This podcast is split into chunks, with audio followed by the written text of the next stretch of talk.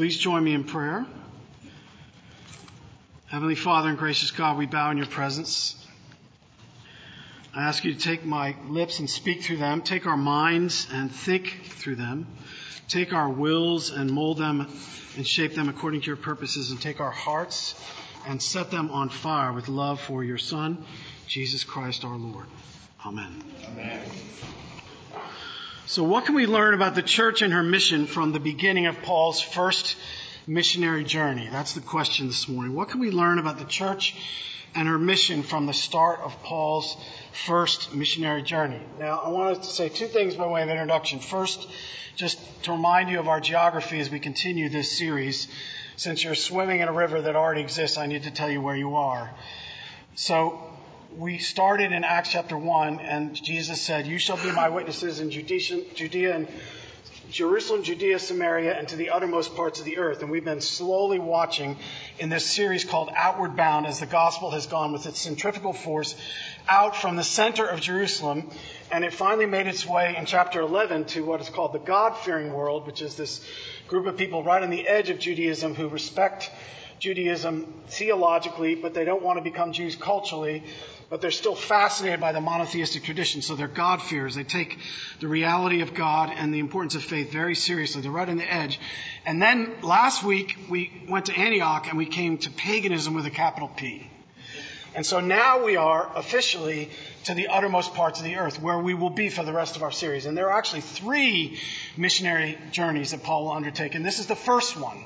And they all have wonderful stories and great significance. That's the first point. The second point is this is a for what sermon. This is a sermon where I come back to what I say all the time. The main thing is to keep the main thing the main thing, right? But, but you would be amazed, brothers and sisters, how many families, how many businesses, how many people don't actually know what the main thing is. Or they used to know what the main thing is and they forget. This is also true of the church. One of my favorite people in the church has gone from this world to the next is a guy, and I'm not making this up. His name is E.V. Hill, and he was once the head minister of Mount Zion Missionary Baptist Church in Los Angeles, California, which is an amazing church for another time. And one of the wonderful stories he tells about his church is every year in December he had a meeting, and it was called the For What meeting. That's F O R space what. And the problem he had was this. Every year, his church would proliferate all these committees, hundreds of them. And if you knew anything about this church, you'd be amazed. They had a pimp committee. They had a prostitute committee. This church is dead serious. And, and the pimp committee was officially in charge of getting the gospel to pimps. And the prostitute committee was officially in charge of. But the reason he had this for what meeting every year is there were so many committees that popped up out of nowhere that he ended up with hundreds of committees. And so the for what meeting was, and I promise I'm not making this up either, the person would come in, the chairman, and he would look them in the eye and say, For what reason does your committee exist?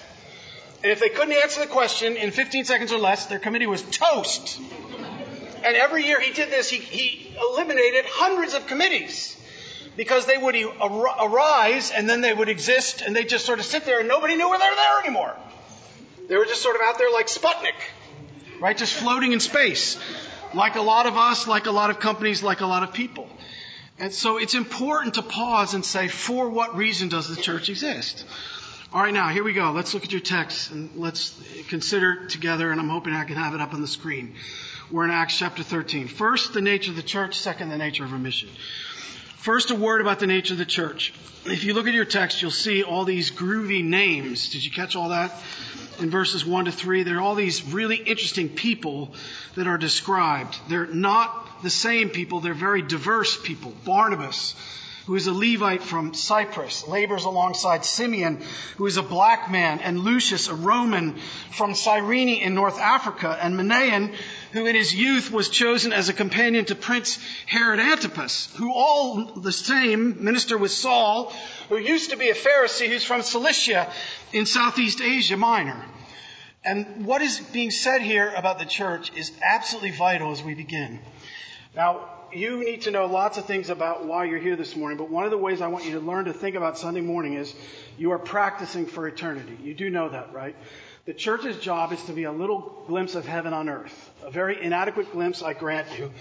a very broken church for sure, but we are supposed to be practicing for eternity. And here's a news flash for you. Heaven is not all people who are Americans who speak English.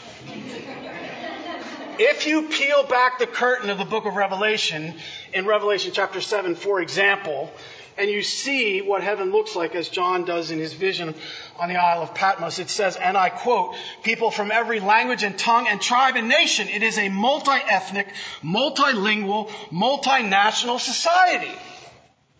That is the nature of the church with whom we have to do. When I was a college student, I went to the Urbana Missions Conference, which is held at the University of Illinois indoor sports center, which holds between 17,000 and 20,000 people. And one of the things that they had us do with all these college students from all over North America gathered was they said, okay, we want everybody to pray the Lord's Prayer in their own language. And they, they just left the, the stage blank in terms of sound, and you could hear 50, 60, 70 different languages being spoken. All these different languages. It was to remind us of the nature of the church of which we are a part. This is the church as it's supposed to be. And did you happen to catch that the vestry had a meeting and 40% of the vestry were sent to the mission field? Boy, there's a mission, there's a mission meeting. There's a sacrificial vestry. And so far as we can gather, by the way, as we're flying by, they were probably two of the most gifted people in the church that were sent out. That's actually the way the church used to do things. It's the most gifted people who are supposed to be going into the ministry not those who are six days irrelevant and the seventh day incomprehensible, right? Six days, you don't know what they're doing, and then the seventh day, you don't know what they're saying. That's not what it, that's not what it's about. They're incredibly gifted. So first of all, just to give you a vision of the church as it's supposed to be. When this missionary journey is undertaken, it's full of different languages, different backgrounds, different ethnicities, and this is the way the church is supposed to be, and this is ultimately the church we're headed to in glory. Y'all with me so far? All right, now let's watch the mission, which is our real focus. So here they go. They're sent out by the Holy Spirit. Verse 4, look at your text, sent out by the Holy Spirit. And they go from the coast of Asia Minor, and they go about 130 miles southwest, and they go to the island of Cyprus which is a huge island of great importance from very early times. It was the heart of the shipping lanes between Syria, Asia Minor, and Greece. In 57 BC, it was annexed from Rome, by Rome from Egypt, sorry, and in 55, it was incorporated into the province of what was called Cilicia. And the guy that you read about in this passage is called a proconsul. When you think about the Bible, you always have to use analogies. What I want you to do is I want you to think about him as the governor, right? You, if you think of the word governor, it's a pretty important office, right? I had this experience once where uh, I got a phone call and the person said, "Hello, are you Kendall Harmon?" I said, "Yes." She said, "Hold for the governor." And the next thing I know, I was on the phone with the governor of South Carolina. This is when Mark Sanford was the governor. The problem is I got no warning and I got no time. So I'm sitting there sucking wind thinking, who am I talking to? Why is the governor calling me? What did I do wrong? Et cetera, et cetera. But, but the point is the governor is a very important person as it, as it is now, as it was then. And this is a story about the conversion of a governor of a whole area. And if you can convert the governor, that's a real advance for the gospel. So they don't know what we know because we get to read with the omniscient narrator the story. But ultimately, by going to this island, they're actually going to do nothing less than convert the governor. And what I want you to see is how they go about doing that. All right, so let's look. First, it is a ministry of proclamation. They get there and they say, what? Um, we were sent by the church. Um, we're here to serve. Um, we really appreciate the opportunity. None of that stuff. Look at what it says. Look at verse 5. They proclaim the word of God. I cannot stress to you enough, brothers and sisters, Christianity is not good advice, it's good news. Right before I came into worship this morning, one of my friends who's a lifelong soccer fan sent me a a text which is about an Everton fan who got to take a penalty kick yesterday. I know nothing about this. I still don't even, I still haven't even watched it. Here's, here's the point. He's a soccer fan. He knows I'm a soccer fan. He sent me news. Did he ask my permission? No. Did he ask if I'd be interested? No. He just sent the news because we're friends and he knows I love soccer. And there's this, he, he, said, and I quote, this is the most amazing thing I think I've ever seen. That's the text. I still haven't had time to watch it. I'm dying to get a chance to watch it. But that's not the point. The point, the point is, think about in your life how you share news, right? Have you been around a Clemson fan? right? Do you have to ask a Clemson fan if, if they want to tell you about the football team, right? Have you ever known one? We live in a state which is nutty about football, right? How do they talk to you? You get to their house, you're at a meal. Have you heard about our new recruit? The new quarterback is six foot two and man is he fast. How about Dabo Swinney's team this year, huh? I mean, they're just right in your face. and they're just sharing news. They're excited about their team. When I served in Sumter for three years, we had a family who were dyed in the wool Clemson fans. Every single thing in their house was orange, and I'm not making this up. Even the toilet seat cover was orange. That's literally true. Guess what they talked about all the time? Okay, so they're sharing the good news of the gospel, which is what? It's news. It's something that happened in time and space history, which is what? It's that you're a person so bad that God had to die for you, and God is so good that he was delighted to die for you. That's the gospel in two sentences. Right? Jesus Christ came to save sinners and died on the cross for our sins. That's the message. Because God loved us that much. That's news. It's something that happened in space and time history. It's not advice. It's not how to live. And it's not something you're bashful about saying. You don't have to say to a Clemson fan, do you feel like sharing about Clemson today? And do you ever get with a Clemson fan where they say, you know, would you like to consider hearing about Clemson today? That's not the way that Clemson fans talk. This isn't the way that they're talking. They simply show up and they proclaim the truth of the message, which they believe God has given them, which is a truth for the whole world. And as we go flying by, can I just remind you that our God is a global God, right? He sent Abraham to the world and he said, through you, all the families of the world will be blessed. So our God is a God who's after the whole world. He made the whole world. He came and died for the whole world and he's after getting his truth to the whole world. And that's the way that they're functioning. All right? So they're truth tellers of the gospel. And they're sharing news like Clemson fans share about Clemson. Naturally, continuously, honestly, publicly. That's the way people share news. Whether you want it or not, you get it because it's important to them, so they share it because people share what's important to them. You all with me so far? All right, so number one, proclamation. Number two, drum roll please, surprise, surprise, opposition. wow. This is, this is great sound effects. you're, you're going to really tempt me. I, I, have to, I have to be careful. That was wonderful. Thank you for that. So, in the Lord's Prayer, which I point out all the time, is not simply a prayer that we're supposed to pray every day, but is actually a pair of glasses that the Lord calls us to put on through which to see the world, right? So it's actually a, a, summary of what it means to be a Christian, to think Christianly about the world. Every single day we pray, lead us not to temptation and deliver us from evil. Guess why? Because we're opposed, okay? Jonathan and I just did a baptismal service at the early service. And there are three renunciations and there are three positive promises. And the three renunciations are do you renounce Satan and all the spiritual forces of wickedness that rebel against God? Do you renounce the devil, then the world, then the flesh? So as a Christian, when you're baptized into Christianity, you come into a world where you are opposed. So look at your text and think about this. Paul and, and Barnabas bring the gospel to this island. They're just coming across the island, going to the next center of population, going to the next center of population. And this governor is intrigued because he hears through gossip about this, and he's intrigued, so he wants them to come and speak to him. And so they get the governor, but they also get the governor's spiritual advisor, who's a spiritual disaster.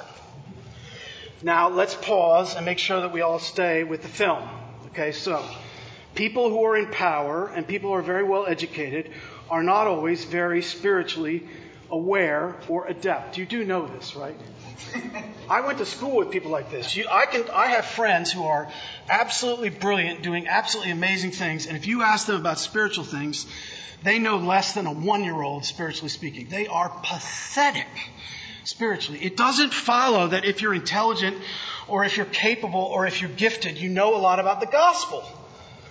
And one of the things about power is power corrupts and absolute power corrupts absolutely. And one of the way power corrupts is people who are involved in non-Christian spiritual practices that are spiritually dangerous, like the occult, like to have power and money. And so they get next to power.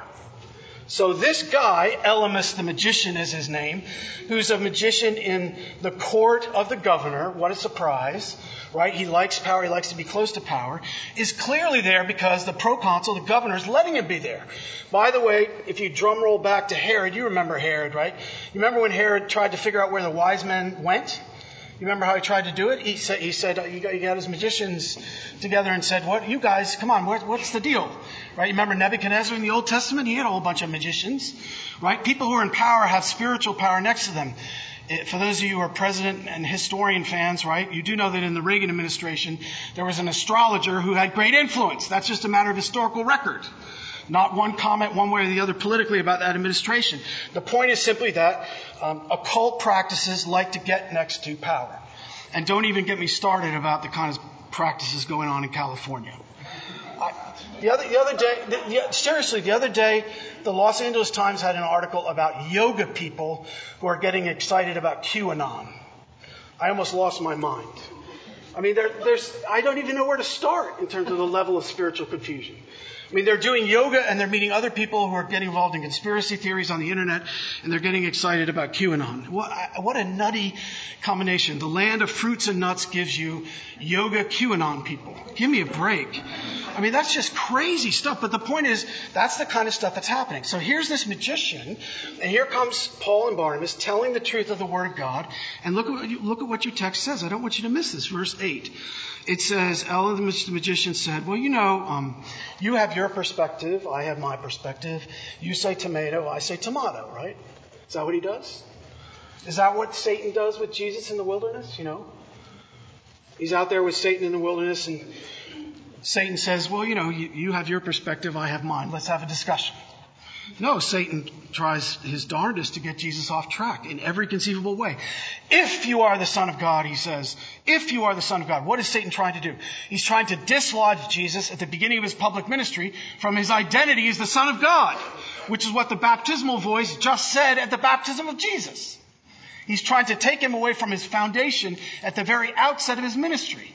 It's like messing up the Sears Tower in the basement. The whole thing collapses. That's what he's doing. Now look at what he, look at what he says he does. He opposed them, seeking to turn the proconsul away from the faith. Now what I want you to get into is these two words. First, oppose, withstand. Uh, incredibly strong word. It, it's a word that's used for wind, to blow against. So if you learn to sail, right, you learn very early in sailing that you don't hold on to the sail with all your might if you get in a really bad storm. You do that, you give the wind resistance against which to push, and your boat goes over right? But have you ever been in a boat, especially a sailboat, where the wind is against you? Not fun. Not easy. Not tranquil. Right? It, it's very, very stressful. And the language is striking. It says, ingressive. He began to oppose them, and from that moment, the entire rest of the time, he continued to oppose them. And not only that, look at your text, verse 8.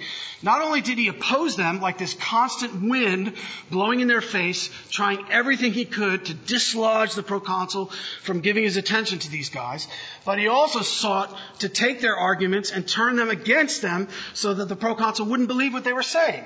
So there was a spiritual countervailing wind and there was an intellectual countervailing argument, both at the same time all the time. Well, Paul was a spiritual giant and he was greatly discerning and he could see with the eyes of his heart, which is a phrase that he uses in his own writings. He could see behind the person he was looking at somebody else. And this is important for us to pause and make sure that we understand.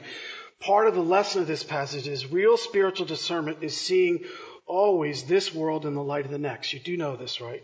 So think about Matthew 16. You already know this, but let me just remind you. You remember when Jesus says in Matthew 16, he says, now I'm gonna, I've got to go to Jerusalem and I got to die. And, and Peter says, no, you're not doing that. And Jesus looks at Peter and says, get behind me, Peter, right? That's the way the, no, that's not what, but that's not what it says. It actually, if you think about it for a second, it, it initially doesn't make sense what he says. He doesn't say, he's looking right at Peter. He says, Get behind me, Satan, who's behind Peter. So to think spiritually as a discerning Christian, as a Christian leader, to see a situation as it really is. You can't just see this world, you've gotta see this world in light of the next. And Satan is lurking behind this guy. This is, in fact, a, the main child of hell on this island, without a doubt.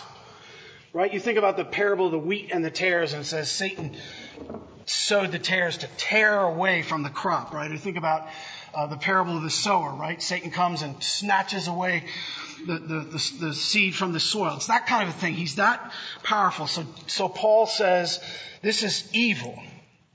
And as I go uh, flying by, let me just say a word about this. Um, is your C.S. Lewis moment for the morning. In uh, his writings, he says about evil, he says this there's two equal and opposite errors. One is to believe in evil too much, the other is to believe in evil not at all. Guess where most of us fall? In the West. Not on the too much side, right? We're all, are we all together on that? Right? So our, part of our problem is we don't take evil seriously and we don't take spiritual evil seriously. Now I have some friends who are on the other side. I call them demons under every rock Christians. They, they are always finding the demonic everywhere. This is not what we're talking about. Here's the thing that you need to know, brothers and sisters, if you don't already. If in your life you encounter evil, there is one thing that you will know for sure, and that is, this is evil. People who encounter evil in the Bible never ask, Oh, is this evil? That's not the question. The question is, Oh no, what do we do? So I'm sitting there at Kairos. For those of you who don't know, is administrative prisons at Kirkland Correctional Institute. This is in the late mid 1980s. One of my friends is up front giving the talk, and there's a guy in the back. These are these are life. These most of these guys are lifers in this prison. And he could probably bench press, I don't know, 400 pounds. He could easily have picked me up and thrown me from one side of the room to the other. And this guy is listening to my friend, and all of a sudden, no warning, he goes, he's about six three, huge guy. He just goes straight down the floor and starts writhing un- in, uncontrollably in the back. I mean, everybody noticed it. So next thing I know, it, it's like the life commercial. I'm dating myself, but you, you know the life commercial. I don't want to eat it. Will you eat it? No. Let's give it to Mikey. He'll eat anything. Right? So the next thing I know, we're in, I'm in a back room with this guy writhing all over the floor, and they say, we don't know what to do. You're a priest. You do something. Right? So they're going to give it to the priest, because he'll figure it out. Right? Well, I won't, I won't take you through the whole story. It took seven of us, uh, and it was a, it, it was a very dramatic deliverance. But here's the, here's the point. I was never asking myself the question, hmm, is this evil? You, I wish I had a picture of this guy's face. It was, I was scared out of my mind. Every person in the room was scared out of their mind.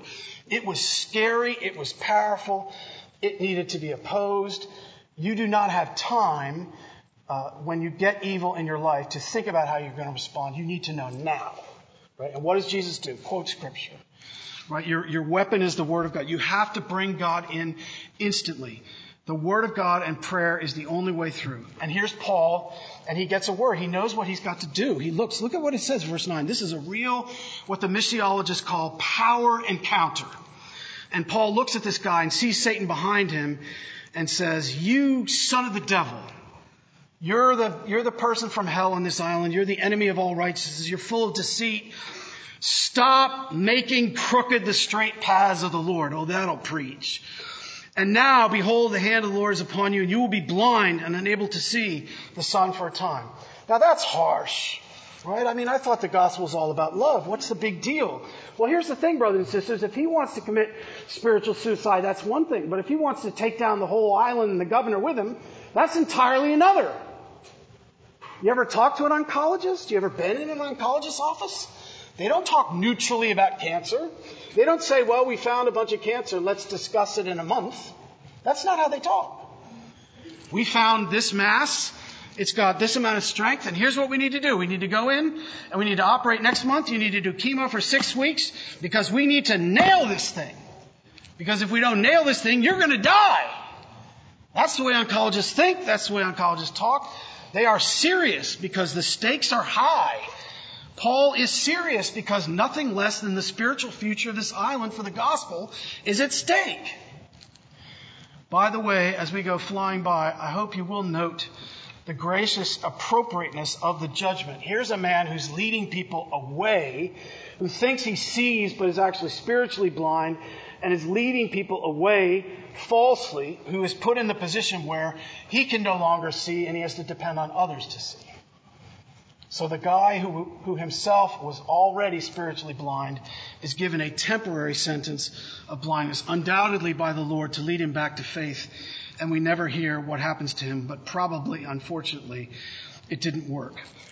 And then what happens? First proclamation, second opposition. I love verse 12. The decisive deliverance of the Lord. And it says, the proconsul believed when he saw what had occurred for he was astonished. Look carefully and think. He was astonished at the incredible deliverance by the hand of Paul. That's what you would expect it would say, right? I mean, that's a big deal, right?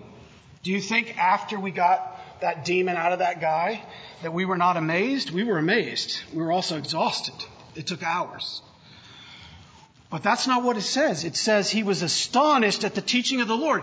When the wind stopped, and the, the leading astray stopped, finally, finally, finally, the full truth of the truth of the gospel and the news that happened in history could reach this governor on its own terms, without opposition. And he really heard the truth. And it says, he was astonished. NEB translation. Listen. Deeply impressed. J.B. Phillips translation. Shaken to the core. Shaken to the core by the truth of the gospel, the reality that God really is God and the gospel is really true and has real implications. He was incredulous. Literally, you could translate it dumbfounded or struck out of one's senses. Witnessing the incredible. Think about any time in your life when you witness something truly incredible. That's what he was feeling because he experienced the truth of God with that level of depth and he was really converted. By the way, we have archaeological evidence about him that he and his family were Christians. You can actually look it up if you're interested. So this was a real conversion that had real weight and really changed the course of history. John Stott says this, what astonished him was the apostles' teaching. The gospel triumphed over the occult, yes, but the truth triumphed over error, and the truth that happened in history gave him the deliverance he so eagerly sought. Precisely. To quote Paul in one of his epistles, he was delivered from the dominion of darkness and transferred into the kingdom of his beloved Son, in whom he has redemption, the forgiveness of sins. You all with me? So three things. Proclamation, opposition, conversion. That's apostolic ministry. All right, now I go from preaching to meddling, then we're done. So how about a word about the church for starters? Just a word. I'm a big poetry fan because of my mom, who was an English teacher. You may know Robert Frost's poem about the wall, the mending wall. Something there is that doesn't love a wall, that sends the frozen ground swell under it. Before I built a wall, I'd ask to know what I was walling in or walling out, and to whom I was like to give offense. Something there is that doesn't love a wall, that wants it down. And I always think of his neighbor whom he quotes in the, in the, in the poem. Good fences make good neighbors. Right? Which is the way so many of us think. And here, here's the question I want you to think about. Is there not a challenge here to all of us about prejudice and ethnocentrism? What's a Christian way to think about prejudice? Think about this for a second. What do you think? Do you, do you know what the Christian way is to think about prejudice? You got to think about it from original sin out, not from the culture in, right? What do you do if you if you ask an average group of people, say 40 people, just randomly, you say, "I would like to take a poll. How many are prejudiced? How many put up their hands?" Almost no one. If you're really lucky, you get one honest person. You might get one or two hands, right? What's the Christian answer? Absolutely. Absolutely. The only question is, how are we prejudiced and what are we not seeing? Right? And you live in the most ethnocentric nation in the history of the world. I hope you know that. So you have a double problem. You're a Christian with prejudice, and then you're American with ethnocentric prejudice at the beginning of the 21st century in the most powerful nation in the world. So we need to ask the question, are we praying to God in our daily life for God to make sure to get the scales to fall from our eyes? Because otherwise we're just going to ignore things that we shouldn't and not see people that we should. You all with me? We spend the rest of the morning on this. Or the other way to ask the question is, what are the walls that should come tumbling down in your life? Is there anybody in your life, whether it's the garbage man or the mailman or somebody walking the dog on your street? Um, we're trying to learn everybody on our street's names. One of the guys on our street just walks his dog every day and I say hi. I just reach out my, my head from the house and I just say hi to him. He's Jack who walks the dog. It's just one way of trying to get through the wall. What are the walls that the Lord is calling you to get through? That's question number one. Number two, I got to say something about the Bible. Look at this emphasis in this passage, brothers and sisters, on the Word of God. Verse 5, they proclaim the Word of God. Verse 12, astonished at the teaching of the Lord. One of the things I brought with me today that you may already know about is toward the end of his life, Billy Graham was asked this question. This is a very hauntingly powerful question. If you had your life to live over again, what would you do differently? By the way, that's worthy of your pondering this afternoon since you're still here and haven't gone from this world to the next. The time to ask that question is now, not later. Because all life is a gift and you never know, right? His answer, one of my greatest regrets is I did not study enough. I wish I had studied more and preached less. People have pressured me into speaking to groups that I should have only been studying and preparing for. Donald Barnhouse once said if he knew the Lord was coming in three years, he'd spend two of them studying the Word and then one preaching. I'm trying to make up for lost time from undoubtedly the greatest evangelist in the last hundred years, bar none. That's the importance of the Word of God to him. And the Bible is nothing less than a love letter written by our eternal lover, God Himself. And just think about it. How do you respond to love letters? Those of you used to be in love and you've forgotten what it's like. Do you remember? Right? Did you go running to the mailbox? Of course you did. Did you read the letter once and stop? No. That's not the way people respond to love letters. A real lively church is a Word of God church. It's in the Word of God all the time at a corporate level, at an individual level. Somebody has said Christians are like tea. Right? The more saturated they are in the Word of God, the deeper and the richer and the fuller they are. And uh, just two plugs for you. One is if you don't have a study Bible, brothers and sisters, that you can read on your own that you like, exactly when are you going to start? You do know this about me, right? I've been at this for 30 years now. I still meet Christians in Anglican churches all the time, and they say to me, Well, I try, but I don't have a Bible that I like. And I'm like, Well, how about go buy one? and they're like, Oh, there's an idea. And then, and then I'm like, Would you like me to recommend one that I consider good? And then the, the, in one case, the person came back to me and said, Well, I don't like that Bible. I said, Well, great. Take it back and get one that you like. But if you're going to read the Bible, you get one that you like, right?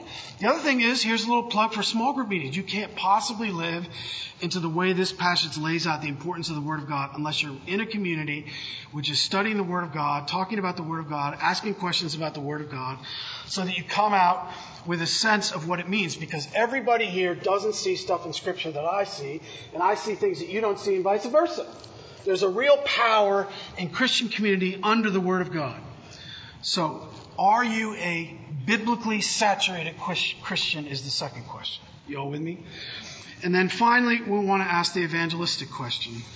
And I, I, love this story for so many reasons, but I love the fact that the governor of a whole island was converted. And it just raises the question whether there are people in our lives that we're praying for that their eyes might be open. And here's the thing that the story makes very clear Paul could only get there when the truth of God and the Holy Spirit of God and the deliverance of God all came together. It was not simply an intellectual argument, it was not simply a scriptural argument, it was a spiritual war. And they all had to take place at the same time. So I'm not going to ever argue anybody in the kingdom of heaven, and neither are you.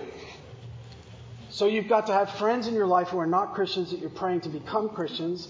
You need to pray for the opportunity to share the gospel with them. But even if you get that opportunity, you've got to pray for them. One last story at a personal level, and then I'll stop. I had a woman in Sumter whose father was in the military. He, he had one of those jobs where he could never talk about what he did. And she went away to college and to graduate school, and she came home for a period of time. I never knew her originally, and then she came home as an adult when I had been there a couple of years, and she was not a Christian, but she was she was just like this proconsul. She was incredibly intrigued about Christianity, so she started coming to my office, and regularly encountering me and asking me every conceivable question. We got in knockdown, drag out arguments. Can you imagine doing this with me? Just ask my wife. Uh, arguing with me is no fun. Right? I love to argue. I also love to win. Okay, so, and I won every argument. And, and the more we argued, the less room she got. I, I kept arguing her away from her unbelief. Guess what? Nothing, she didn't convert. And I got madder and madder, and I felt like my arguments were getting better and better. And nothing was happening. And I, I remember it like it was yesterday. We were in the middle of the bishop's process, and somebody called a secret meeting in Beaufort, and I was living in Sumter. And it's not a short drive. And I, I was so mad, I thought, okay, that's it, I've had it. So I prayed for this woman all the way from Sumter to Beaufort. And then I prayed for her all the way home. She called me the next day, she was converted. I'll never forget that, my whole life. She, and I had nothing, there was no argument. she called me. About six hours of prayer for one person. Just a nice reminder of how it works, right? Doesn't matter how good the argument is. You're not getting her into the kingdom, Kendall. Only the Holy Spirit can get her in the kingdom. But you better, you better pray that she gets in the kingdom because that's what I want and that's what the most important thing. So brothers and sisters, I give you a vision for the church and her mission. Multicultural, multi-ethnic, multinational, yes, and about proclamation of the truth, and about encountering spiritual evil and dealing with it properly, and about seeking to save the lost. In Jesus' name, amen.